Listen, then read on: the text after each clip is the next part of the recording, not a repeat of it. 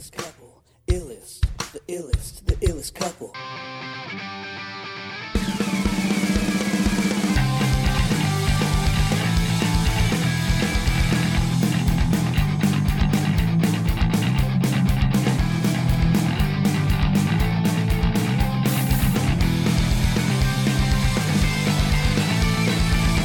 Ladies and gentlemen, in the shower, in the car, protesting, wherever you are, thank you for tuning in to a very important episode of the Illest Couple podcast. And this is not going to be a full episode, so to say, but um, we felt it was important to come on here, uh, even if it's briefly. Uh, my name is Sean, And I'm Kathy. and she is my lovely wife, Kathy. And Kathy, uh, I'm going to let you take it from here. Hi guys. Um so like Sean said, we're not going to do a full episode. It's going to be it's going to be very short um because I don't feel like we're the ones who should be talking. Um all this Black Lives Matter stuff is very jarring to me, but it's not about me. I think it's important that we mention something. I know it's the name of the episode, and I probably should have said it in the beginning, but I'm going to say it now, just in case there's any confusion whatsoever. Black Lives Matter. That is our stance. Yes. Period. Continue. Uh, and granted, I'm not great with being. Um, I don't regularly post on social media anyway. I'm not great at consistency on there, and I apologize. Uh, I'm trying to get better, but we've been extra quiet lately, and one of the big things is because we're just listening because it's time for us as white people to listen. I don't is. think it's time for me to talk about how hard this is for me because any iota of uh, discomfort that I feel does not compare to what black people feel constantly. I can check out. I can stop thinking about it for a while. Um, if you're black, you can't stop it. One of the things that we had posted on social media this week, or um, Kathy was the one who put together the post, is that we feel that it's important to shine a spotlight on those voices that can tell those stories, that can educate, um, and just bring more information to us. I mean, Kathy, you had just posted something about one of the uh, podcasts that you were listening to, and Yes. how I think you said in 60 minutes you had learned more about black history, black culture than you felt you had in the previous 40 years of life. Right. Because those first two years of my life, I was learning all the black history. But sorry, Right. that was making a very weird joke there. If anyone gets it, I'm 42, so that's the joke. Um, but yeah, it's I, I'm learning a lot. Um, I'm trying to empathize as much as I possibly can, even though there's no way to fully understand, and I will never be able to say I understand.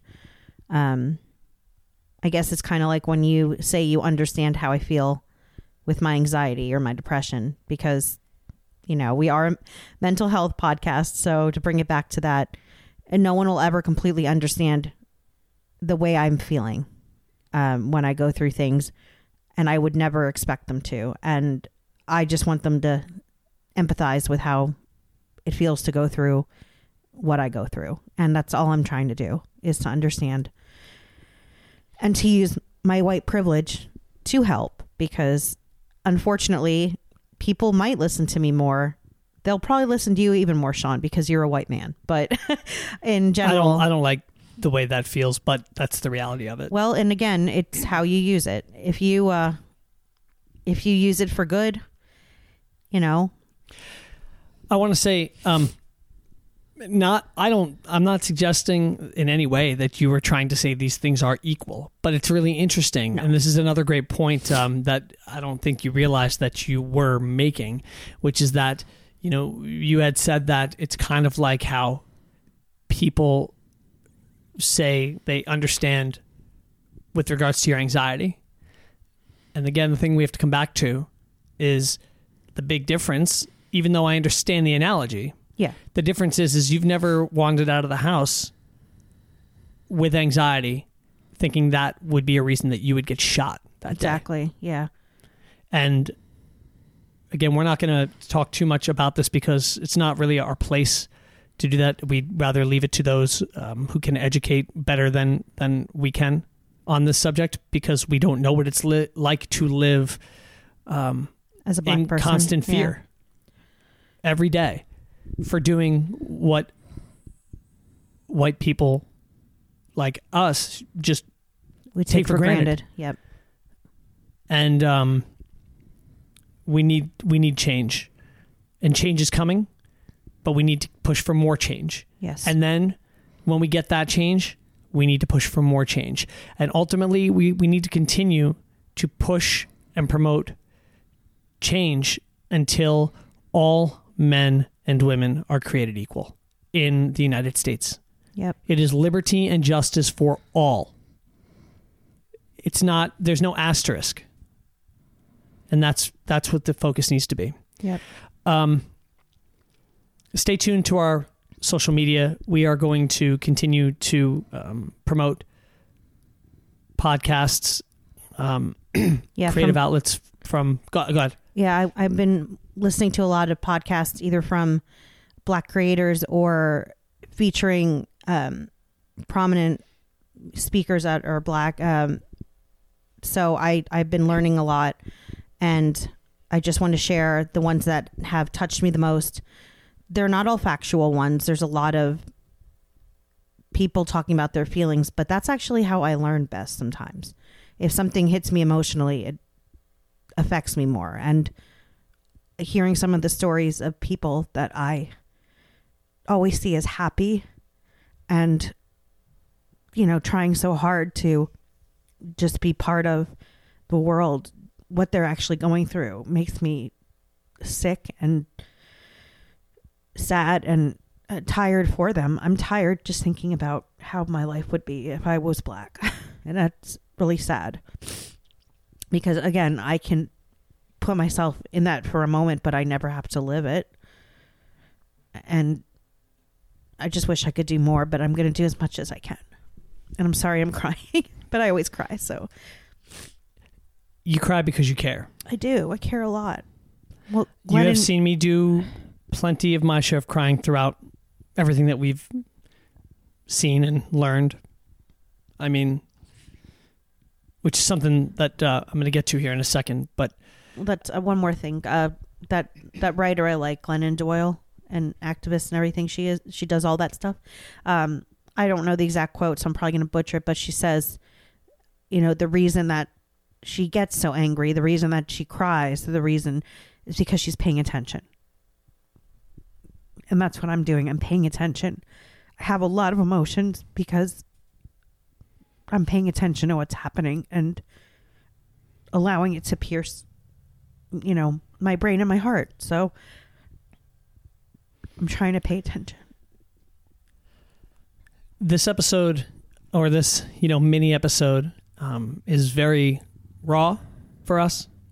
Um, Kathy and I picked up actually the old microphones because I have uh, most of my recording set up down in the basement because I'm doing some things musically, and um, this felt like the time to have um an unpolished, uh, sort of unfiltered kind of episode or mini episode, whatever.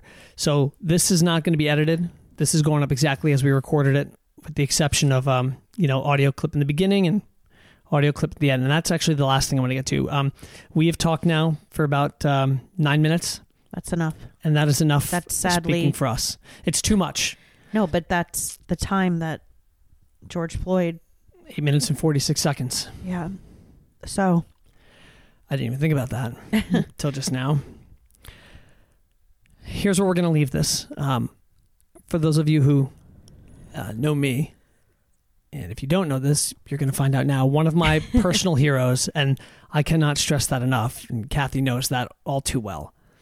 One of my personal heroes um, is a comedian named John Oliver, who hosts a show uh, called Last Week Tonight on HBO so much more than a comedian though That's the thing. uh, he he just look it up. He, he's uh, brilliant. Um, I learned more from him in a half an hour uh, than th- than than a lot of news would teach me or tell me or educate me on in a week, two weeks.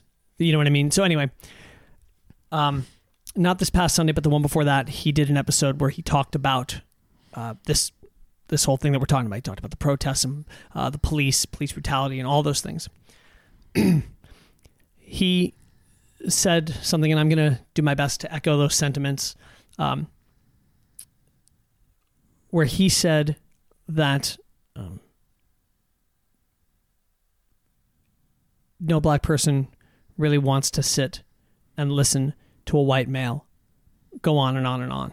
Because honestly it feels awkward for us to try to talk about it even though we should be using our voice to talk and I will do that. I will continue to do everything that I can to fight for an end to racism and social injustice and things like that um, but ultimately um, we are going to end this episode with what he ended that show with. Um, it is something that when Kathy and I watched this, it's about three minutes, and we would appreciate it if you, if nothing else, eh, please um, listen to this and really listen. Kimberly Jones is a former um, bookseller, and uh, but she's uh, she's um, an advocate, uh, an author. She is um, a writer. She is so many things, and um,